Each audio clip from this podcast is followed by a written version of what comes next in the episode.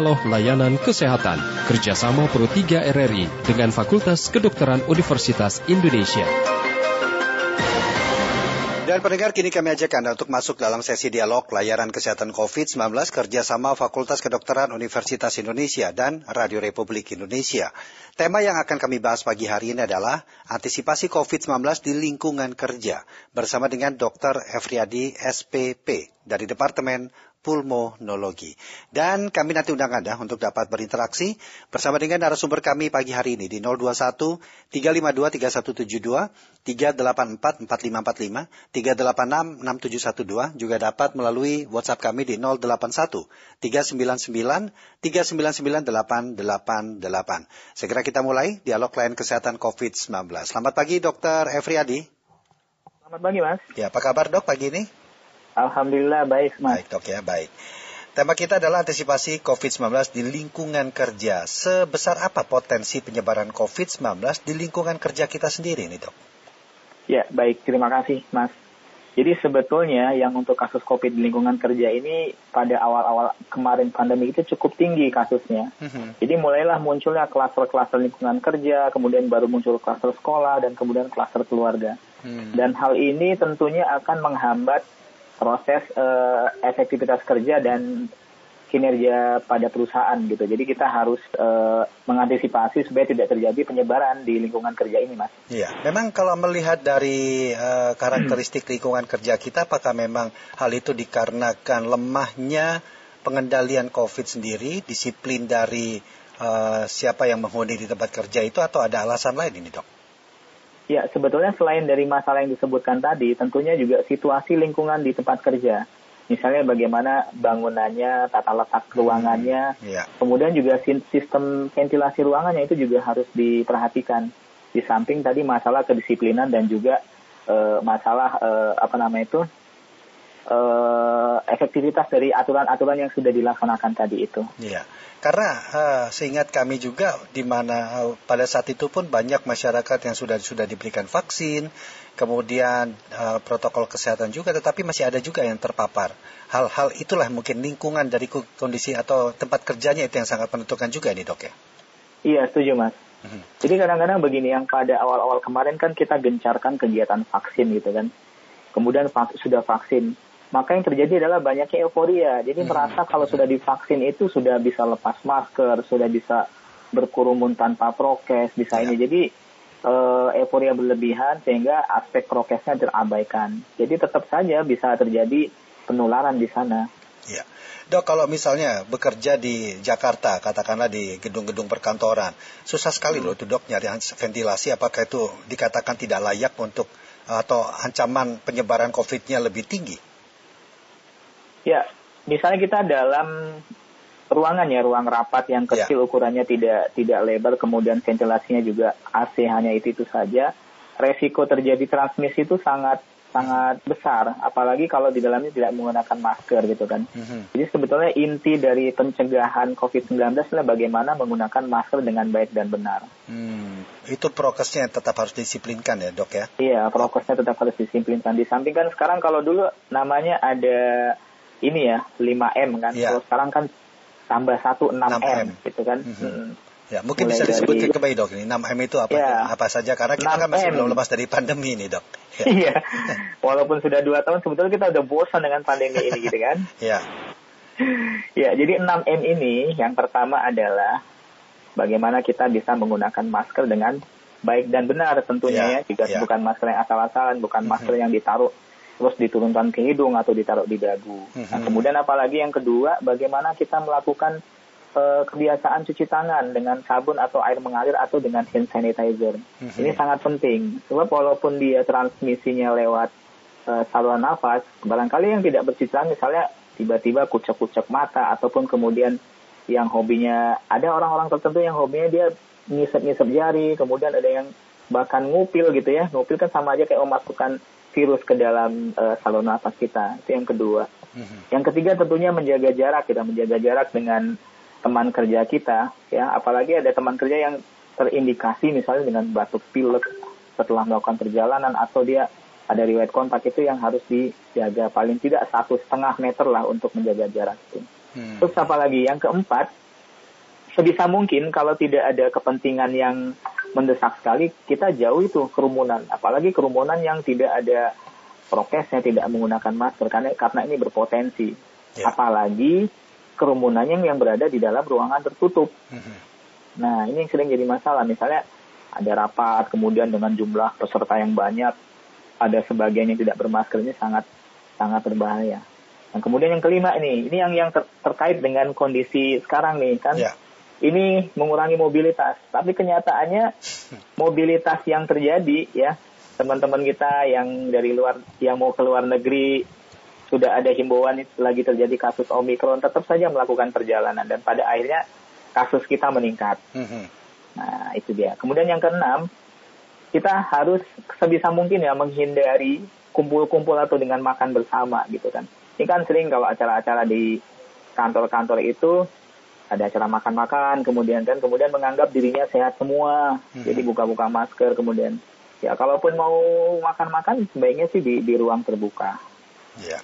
Gitu mas. Jadi 6M itulah yang harus terus kita jalankan atau kita terapkan ini dok ya. Terutama yeah. bagi kita yang bekerja memang yang di gedung-gedung perkantoran yang uh, minim ventilasi sehingga protokol kesehatan itulah yang bisa menyelamatkan kita dari iya. paparan yeah. COVID-19 ini. Baik Dokter Efriadi kita terima dulu pendengar dok ya. Sudah ada pendengar dari Boyolali ada Pak Udin. Selamat pagi Pak Udin. Selamat pagi, Assalamualaikum warahmatullahi wabarakatuh. Waalaikumsalam warahmatullahi wabarakatuh. Ada yang ingin silakan apa yang ditanyakan kepada Dokter Efriadi? Ya, uh, kan Bapak Jokowi kan suka minum jahe gitu ya. Nah itu jahe itu uh, dalam pengertian uh, bisa uh, meningkatkan daya tahan tubuh yang mana nantinya uh, daya tahan tubuh itu kan uh, bisa mencegah kita dari tertular COVID-19 gitu ya. Ya. Nah itu penjelasan dari Bapak kayak gimana Pak? terima kasih. Terima kasih. Waalaikumsalam warahmatullahi wabarakatuh. Silakan dokter mungkin bisa ditanggapi langsung. Ya, terima kasih. Ya, memang e, dalam beberapa perkembangannya banyak dikatakan obat-obat apa e, herbal ya, jahe, kemudian temulawak itu bisa membantu untuk meningkatkan daya tahan tubuh. Jadi benar kalau untuk meningkatkan daya tahan tubuh itu memang bisa kita gunakan jahe atau yang lain-lain tadi ya. Tapi tentunya e, tidak tidak hanya ini yang harus kita lakukan Pak. Boleh melakukan ikhtiar seperti ini, boleh-boleh saya tidak ada masalah. Yang penting itu kembali lagi ke prokesnya Kemudian yang yang yang penting lagi apa? Yang yang kegiatan vaksin, yang belum vaksin sebaiknya vaksin. Ya. Silakan saja dikonsumsi Pak selama tidak ada masalah dengan saluran cerna karena kan jahe ini kan cukup pedas dan panas ya. Jadi nggak hmm. tidak bagus buat saluran cerna kalau saya pikir. Ya. Itu saja Mas jawabannya Mas. Ya. Artinya dok selain dari 6M tadi pola makan ya. kita atau pola hidup kita juga harus diperhatikan dok ya untuk bisa menghindari dari COVID-19 ini ya. Iya, kalau kalau di ada kegiatan lain namanya PHBS, pola hidup bersih dan sehat. Tentunya ditunjang dengan bagaimana kita menjaga pola hidup bersih dan sehat. Itu mm -hmm. sudah ada 5 6M, kemudian ada beberapa lagi yaitu bagaimana kita bisa menjaga kondisi badan kita tetap baik. Yeah. Apa contohnya? Misalnya tentunya dengan makanan-makanan yang bergizi. Dan itu disesuaikan juga dengan kondisi apakah yang seseorang itu ada penyakit yang mengharuskan dia ada pantangan-pantangan tertentu yang harus diperhatikan. Yang pertama. Yang kedua, menjaga supaya bagaimana istirahat kita cukup gitu kan. Paling tidak 6 jam lah, 6 sampai 8 jam minimal itu sehari cukup. Kemudian yang ketiga apalagi olahraga. Olahraga itu sangat penting, Mas. Jadi olahraga itu eh, memang kan dianjurkan dalam seminggu itu ada 150 menit, mungkin 30 menit sehari olahraga itu ya. Apa saja bisa dilakukan dan tentunya kita juga harus berhati-hati kalau kalau olahraga yang yang di luaran sih tidak ada masalah ya mungkin bisa bisa lepas masker tapi juga dilihat-lihat kondisinya yeah, gitu kan. yeah. karena kalau kalau niatnya olahraga tapi pada ujungnya tetap berkerumun nah itu jadi masalah nanti. Ancamannya juga besar juga itu dok ya. Ya yang sehat malah jadi sakit gitu yeah. kan.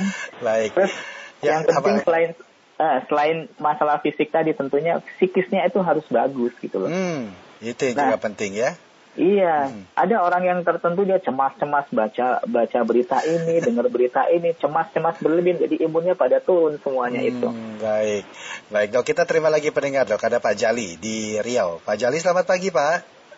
Assalamualaikum Pak Dokter. Waalaikumsalam warahmatullahi wabarakatuh. Silakan. Ya. Salam. Uh, begini Pak, begini Pak Dokter, kita kan Indonesia ini kan cukup lengkap dengan semua hasil-hasil kemudian uh, apa yang diberi Allah itu seperti obat-obatan dari tanaman-tanaman segala macam. Herbal, gitu, ya. Pak ya? Ya. Hmm. Kenapa kita tidak olah itu sendiri? Kapan kita maju lagi untuk Baik. berbuat lebih maju dari orang lain? Karena kita diberi oleh Allah kelebihan. Jadi bukan berarti kita tidak percaya dengan produksi luar seperti dari Cina dari mana ya kan? Kita buat sendiri gitu. Ya, baik. Sehingga kita tahu bahwa barang itu tak bermasalah. Tuh. Ya, baik Pak Jali, kami sudah menangkap maksud yang ingin Bapak tanyakan. Jadi kita itu kaya akan tanaman-tanaman yang memang bisa atau disebut dengan herbal, dok. Nah, mungkin nggak itu kita lakukan untuk menjaga atau bahkan meningkatkan, meningkatkan imun tubuh kita, dok? Baik, bagus sekali Pak pertanyaannya. Jadi sebetulnya di Kemenkes sendiri kan sudah ada program bagaimana kita bisa memanfaatkan potensi alam yang sudah ada itu beberapa obat-obatan juga sudah kita pakai. Mm-hmm. Ada herbal mune itu kan juga obat-obatan herbal yang yeah. dibuat dari uh, potensi tumbuh-tumbuhan alami yang bisa kita jadikan obat. Sudah sudah kita laksanakan itu. Mm-hmm. Dan kebetulan kan saya sebagai koordinator dokter spesialis di, di, di Wisma Atlet ya. Yeah. Jadi dari zaman dari awal-awal COVID-19 sampai sekarang saya masih di situ. Itu ada memang beberapa obat-obatan penunjang ya seperti multivitamin dan juga obat-obatan herbal yang tentunya sudah teruji mm-hmm. dan sudah sudah sudah layak dikonsumsi dari BPOM itu sudah kita gunakan buat pasien-pasien kita yang di Wisma Atlet kan sudah diketahui bahwa kan ribuan kita hari ini kan eh, sejak awal sampai sekarang dari ribuan yang kita tangani di Wisma Atlet itu dan alhamdulillah obat-obatan itu sudah kita sudah kita berikan juga kepada pasien-pasien kita yang ada di sana pak. Iya. Baik, demikian tadi Pak Jali jawaban dari Dr. Efriadi. Dok, kita kembali ke lingkungan kerja. Sebenarnya ya. uh, mungkin tidak lingkungan kerja itu diterapkan pengetatan mungkin seperti pada saat awal dulu work from home, kemudian juga uh, tracing ataupun testing yang begitu sering dilakukan. Ya, ya sangat memungkinkan memungkinkan sekali, Mas. Jadi ke, sebetulnya kan yang untuk pedoman bagaimana pencegahan COVID-19 di lingkungan kerja kan sudah ada programnya sebetulnya kan. Ini tinggal diketatkan kembali gitu kan. Nah, kalaupun harus mewajibkan uh, bekerja dari kantor, tentunya yang kita uh, apa namanya kita awasi buat boleh masuk kerja adalah pekerja atau karyawan yang tentu kondisinya sehat. Itu yang pertama. Dan tentunya kan ketika teman-teman masuk ada di depan itu kan biasanya ada cek suhu gitu kan. Yeah. Kemudian tentunya setelah cek suhu segala macam bagi yang pekerja yang sakit tidak diizinkan masuk kemudian juga ada pengaturan jam kerja barangkali dan juga ada apa nama itu dikasih diberi pekerjaan yang berupa sip-sipan hmm. lagi hmm. nah kemudian maskernya juga jangan lupa dijaga asupan gizinya ya. pokoknya yang kegiatan yang 6M tadi itu tetap harus kita jalankan gitu ya baik kita ke pendengar kembali nih dokter ada Pak Miftah di Jogja Pak Miftah selamat pagi Selamat pagi, Bung Injing. Silakan Pak Miftah. Uh, gini Pak, saya ada pertanyaan tadi. Ya. Kan uh, masyarakat lagi semangat. Pak Miftah, mohon maaf bisa bergeser sedikit Pak, agar suaranya jelas Pak. Halo, gimana ini? Bisa? Karena terputus-putus Pak. Halo? Ya, silakan Pak. Uh, gini Pak Dokter, jadi saya ada sedikit pertanyaan. Jadi sekarang kan lagi masyarakat lagi semangat semangatnya ikut vaksin, termasuk juga anak-anak, anak sekolah dan lain-lain. Jadi gini, eh, banyak dari mereka yang punya pemahaman bahasanya dengan eh, mensiasati dengan meminum air kelapa muda. Jadi tujuannya gini, mereka tuh inginnya eh, mendapatkan sertifikat, tapi eh, ketika divaksin mereka tuh sebenarnya nggak mau. Jadi eh, pertanyaan gini, jadi uh, berpengaruh nggak minum air kelapa muda dengan mengurangi khasiat vaksin? Hmm. Mohon penjelasannya dokter. Terima kasih. Assalamualaikum. Ya. Vaksin atau ya, vak, halo Pak Miftah. Ya, baik. Mungkin vaksin. Ya. Apakah ada pengaruhnya nih dokter? Min, apa mengkonsumsi ya. kelapa muda dengan hasil yang divaksin tadi itu dok? Baik, jadi kita luruskan ya. Jadi tidak ada pengaruhnya antara minum kelapa muda ya. dengan mengurangi efektivitas vaksin, Pak. Gak ada hmm. masalah kok. Ya, kalau saya pernah dengar gini dok, orang minum kelapa muda itu sebelum dilakukan antigen atau PCR. Nah itu bagaimana? Uh, Ada tidak tuh ngaruhnya? Nggak ada. Nggak ada juga ya. ya. Kalau vaksin kan memang jelas itu kan kita konsumsi vaksin juga ditambah ditambah vaksin dalam tubuh kita kan. Tapi kalau iya. sebelum di PCR atau antigen berharap agar hatifnya non hasilnya non reaktif itu tidak tidak nyambung, tidak ada hubungannya itu dok ya? Iya, tidak ada korelasinya. Jadi kadang-kadang kan banyak tuh yang di di lapangan memang kita harus yang nggak bosan-bosannya yang meluruskan gitu kan. Mm-hmm. Jadi dengan kelapa muda justru kan itu banyak elektrolitnya itu itu sama kayak kita minuman yang ada ion-ion itu loh. Iya iya. Mm-mm. Hmm, pengganti cairan tubuh ya dok ya? Iya, pengganti cairan tubuh hmm. gitu dok, itu mas. Baik, baik dokter, jangan ditutup dulu dok ya. Kita ajak dulu untuk mendengarkan informasi singkat. Nanti akan kita lanjutkan kembali. Mohon ditunggu sebentar dok ya. Oke. Okay. Ya. Kilas Berita. Dan pendengar kini kami ajak Anda untuk menuju ruang gatekeeper kami untuk menjumpai Angelika Manda untuk informasi singkat. Manda, informasi apa yang akan disampaikan pagi ini? Baik, terima kasih Rudi dan juga pendengar. Kasus COVID-19 di Kota Denpasar masih berfluktuasi. Berdasarkan data penanganan COVID-19 Kota Denpasar, kasus meninggal dunia dan kasus positif COVID-19 diketahui nihil penambahan. Informasi selengkapnya bisa Anda baca di rri.co.id. Ya, informasi singkat dari Angelika Manda nanti juga dapat Anda ikuti di setiap menit ke-45.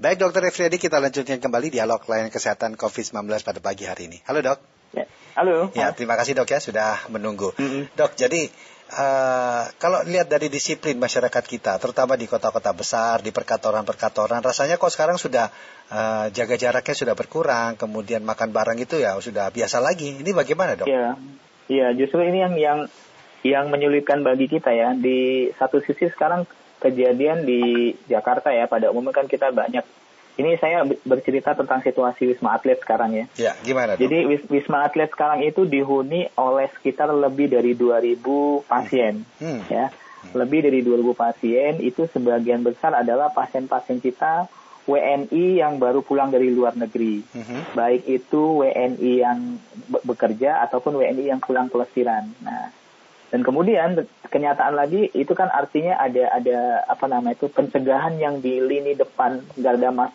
pintu masuk Indonesia itu kan yang kurang gitu kan. Yeah. Dan kemudian sementara yang di lapangan sendiri kita melihat ya warganya sudah cuek itu aja terserah lah yang kena kena covid kena enggak gitu kan. Mm -hmm. Nah ini yang menyulitkan bagi bagi kita dalam hal pencegahan.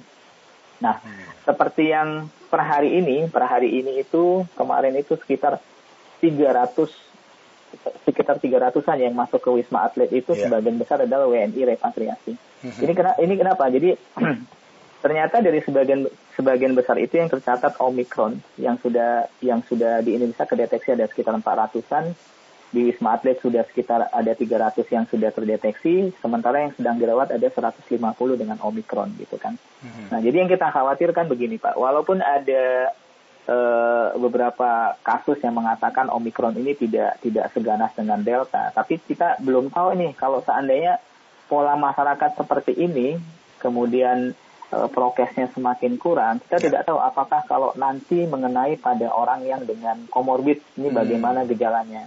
Ya. Nah ini yang yang yang kita kita khawatirkan. Tapi semoga tidak terjadilah seperti Delta kemarin. Baik. Ya, kita kembali ke pendengar ini dokter ya. Ada Pak Oni di Bantul. Ya. Pak Oni selamat pagi. Selamat pagi, Rudi. Iya. Salam sehat. Salam sehat juga, Pak Oni. Silakan dengan Dokter Efriadi. Ya, gini, Dokter. Tadi dikatakan adalah lingkungan kerja untuk penularan COVID. Tapi yang saya ketahui, Dokter, pasar-pasar tradisional itu terutama di hari waktu subuh sesudah subuh itu berjubel dan banyak yang mengabaikan masker itu ya itu berkerumun juga. Hmm. Oleh karena itu perlu penanganan khusus. Saya kira perlu ada mikrofon yang selalu mengingatkan itu. Hmm. Pengeras suara ya Pak ya? Yang, ya, ya, pasar-pasar gitu. Saya kira gitu, hmm. Rudi. Ya. Dokter, terima kasih. Baik. Assalamualaikum. Waalaikumsalam warahmatullahi wabarakatuh.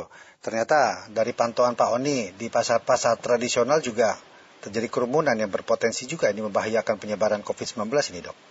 Iya, saya setuju dengan pendapat Pak Oni ini. Jadi memang kalau dulu ya itu sempat kan klaster pasar juga ya klaster yang paling banyak muncul ya yang pertama adalah klaster perkantoran kemudian klaster uh, keluarga uh-huh. rumah ibadah pasar lah itu yang paling sering dan tempat-tempat tempat-tempat seperti mall-mall itu adalah suatu tempat yang bisa menimbulkan klaster. Jadi yeah. lima lima tempat itu sangat sangat mesti kita kuatkan lagi prokesnya. Jadi sebetulnya bukan hanya tugas ini ya, bukan hanya tugas kita bagi orang-orang kesehatan semata, mungkin masyarakat juga semuanya harus turun semua. Bahkan sampai sekarang kan kita di, di, ditunjang oleh tim dari kawan-kawan TNI Polri untuk tidak jemu-jemunya mengingatkan untuk menjalankan prokes gitu. Tapi hmm. memang ya harus sabar ya menghadapi uh, menghadapi situasi di lapangan itu Mas Rudi. Ya, berarti lingkungan kerja terbesar ini dok ya uh, memberikan apa namanya penyebaran COVID-19 ya?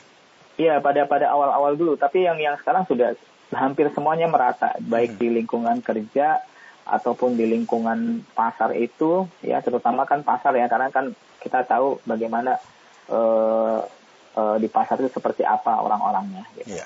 Sebenarnya bagaimana sih dok kita masuk ke lingkungan kerja yang baik selain prokes nanti selama bekerja di tempat kerja kita. Nah yang paling penting ketika pulang sebelum masuk atau ketika kita pulang ke rumah, nah itu apa yang harus dilakukan untuk menghindari penyebarannya paling tidak seperti itu. Bagaimana dok? Ya yang penting ya ketika kita pulang kan artinya kita dalam perjalanan pulang kan ada yang naik kendaraan umum, ada yang sudah berkontak dengan Eh, orang-orang uh, lain yang kita tidak tahu kondisinya seperti apa ya. Yeah. Baiknya ketika pulang kerja itu, apalagi yang punya anak kecil atau di rumahnya ada orang tua yang dengan komorbid, baiknya sih segera ini ya, mandi dulu baru berkontak dengan keluarga lain. Mandi, kemudian ganti baju, mandi bersih gitu kan, baru berkontak dengan anggota keluarga yang lain. Begitu, Mas. Iya. Mungkin ada pesan juga dok untuk masyarakat kita, terutama yang masih beraktivitas tempat kerja, agar selalu uh, disiplin COVID, kemudian uh, memperhatikan pola hidupnya dan lain sebagainya, dok. Ya, baik ya. Pesan yang ingin saya sampaikan kepada masyarakat, sebetulnya uh, masyarakat kita kan sudah paham itu apa itu 5M, 6M. Cuman kan ya. kita berhadapan dengan kondisi ya, kita kan perlu menggerakkan ekonomi juga. Tapi tetap Intinya ya. masker itu jangan sampai lupa ketika berada di kerumunan atau di, di, di mana saja yang berpotensi untuk berkontak dengan orang dalam jarak dekat. Itu ya. sih pentingnya. Ya, dok ini sebelum kita tutup ini ada WhatsApp dari pendengar kami nih dok. Beberapa yang sudah masuk yang ingin bertanya langsung ternyata tadi ya, tidak kebagian mungkin susah banget masuk ke line telepon kita nih dok. Suplemen ya. itu bagaimana dok? Ya. Ya, suplemen ya. Suplemen kalau saya sih tidak akan sebut merek ya. Suplemen apa saja yang yang yang terutama yang mengandung banyak komposisi multivitamin itu silakan dikonsumsi. Tapi uh, tidak tidak mesti setiap hari. Yang penting kan gizi utama adalah dari makanan yang kita makan sehari-hari. Uh-huh. jadi yang namanya suplemen itu hanya penunjang bukan suatu hal yang utama itu. Dan hmm. kemudian intinya tetap dikombinasi dengan prokes tadi. Tetap itu dok ya. Yaitu WA dari Pak Edi di Cakung Jakarta Timur. Ini juga iya. ada dari Timur Ya, Ibu Rahmi ini juga bertanya dok. Nah, sebenarnya uh. bagaimana keseimbangan kita dalam bekerja itu kan lelah dok ya. Kita yeah, cukup uh. berkuras, bahkan mungkin tekanan ataupun juga pikiran juga banyak, tetapi mm. bisa menghindari uh, mm. ya COVID-19 ini seperti apa ini dok? Ya, baik. Ya, Uh, yang terpenting tadi itu ya bagaimana pengaturan di lingkungan kerja ketika uh, teman-teman yang di luar sana bekerja tapi dalam kondisi tidak enak badan atau sedang sakit gitu misalnya di rumah kan? Atau dengan keluhan batuk pilek. Sebaiknya sih jangan jangan berangkat kerja dulu. Sebaiknya melaporkan ke uh, pimpinan perusahaan bahwa saya hmm. sedang dalam kondisi sakit dan perusahaan harus paham ini. Jadi yeah. bisa diberikan istirahat atau kemudian kalau ini mencurigakan suatu gejala ke arah COVID disarankan buat di swab lah. Paling tidak menghubungi di rumah sakit atau fasilitas kesehatan terdekat. Ya. Mungkin diberikan jarak waktu berapa hari. Baik. Dan kemudian terkait dengan ini ya situasi pekerjaan dan tentunya kan banyak beban yang membuat kita mm -hmm. jadi -hmm. stres ataupun kadang-kadang telat makan, kadang-kadang juga kita yang namanya pakai masker itu kadang-kadang ada orang-orang yang nggak betah pakai masker gitu kan. Yeah. Nah, oke. Okay. Yeah. Tapi kalau kalau kalau misalnya begitu yang penting bagaimana bisa mengendalikan stres kemudian kalau bekerja ya jangan terlalu ini istilahnya ya hmm. jangan terlalu apa nama itu bukan terlalu santai saya bilang. Jangan terlalu uh, over gitu kan waktunya hmm. makan ya makan kemudian kalau Tetap ingat harus, waktu ya dok ya. Iya. Iya. Kalau emang harus relax sebentar relax sebentar lima iya. menit apa kayak gitu. Ya, ini cukup itu banyak nih dok WA yang masuk ke kami nih. Tidak semuanya bisa saya bacakan tapi ini mungkin yang terakhir juga bisa dijelaskan dari Ibu Widasari Baik. di uh, Semarang ini dok Kan sekarang ya. ini Omikron dok katanya. Ini ingin bertanya, ya, betul. gimana hmm. sih ciri-ciri yang paling gampang di, bisa kita ketahui sebagai warning dan apa yang harus dilakukan? Itu dari Ibu Widasari di Semarang. Baik, menarik, uh, bagus Bu ya. Bu Wida, jadi ini sekarang kita sedang menghadapi Omikron ya, kebetulan kasusnya baru tercatat itu sekitar 400-an. Dan saya pikir tuh masih banyak lagi yang belum kedeteksi dan mungkin kalau dalam kondisi seperti ini bisa saja terjadi lonjakan kasus lagi. Lalu bagaimana kita mendeteksi apa itu Omikron? Jadi sebetulnya Omikron ini agak berbeda ya dengan gejala varian Delta. Namun hmm. varian Delta tidak sepenuhnya hilang gitu, masih ada gitu kan. Nah, gejalanya apa saja? Bisa aja kan nanti orang-orang tertentu ini yang bergejala ya. Ya. Kalian mengeluhkan ada batuk ya, batuk-batuk, kemudian ada demam, naik turun. Kemudian kadang-kadang kalau sudah gejalanya sudah mulai nggak enak itu ada sesak ya. Kemudian yang untuk varian Omikron ini kalau dulu kan anosmia itu paling sering ya atau kehilangan penciuman kan. Nah, kalau pada varian Omikron ini keluhan penciumannya justru tidak tidak ada atau jarang dikeluhkan pasien. Mhm, mhm. Nah, sejauh yang kita pantau di di Wisma Atlet yang kita kita isolasi sekarang itu yeah kebanyakan adalah pasien-pasien dengan tanpa gejala. Gejala atau ringan nah, bahkan atau tidak ada iya, gejala sama sekali dok ya? Uh, tanpa gejala itu banyak yang yang bergejala ringan paling hanya dengan batuk pilek, ah. radang tenggorok dan sedikit demam saja. Iya, belum iya. belum ada yang kami temukan dengan gejala sesak berat seperti yang delta kemarin. Iya. Tapi bukan bukan lantas kita wah ini kayaknya varian gitu, ya, gitu. boleh begitu juga dok ya. Karena del, delta delta belum sepenuhnya hilang loh. Iya, delta itu masih uh, ada, yang varian awal pun juga masih ada dok ya. Dan sekarang iya, ditambah uh, lagi dengan omikron ini ya. Boleh waspada. Kalau tema kita kemarin waspada tapi jangan panik. Itu mungkin yang lebih tepat ya dok ya? Iya, mm-hmm. siap. Baik, aktivitas tetap berjalan, prokes nomor satu, dan menjaga kondisi tubuh kita, konsumsi makanan yang sehat dan baik juga itu yang paling penting juga nih dok ya? Iya Mas Budi. Baik. Terima kasih Dokter Efriadi ya sudah ya, sama, meluangkan waktu berbincang dalam dialog layanan kesehatan COVID-19 ini. Semoga bermanfaat dok buat kita semua. Terima kasih dokter. Sama-sama Mas Budi. Selamat Mas Budi sehat-sehat ya. Amin. Mudah-mudahan kita selalu sehat semuanya dok. Terima kasih dokter. Amin, Selamat beraktivitas Yo. kembali. Selamat pagi. Assalamualaikum. Selamat pagi. Waalaikumsalam. Demikian tadi dialog layanan kesehatan dengan tema kita waspadai lingkungan kerja terhadap penyakit COVID-19 bersama dengan Dr. Efriadi SPP dari Departemen Pulmonologi.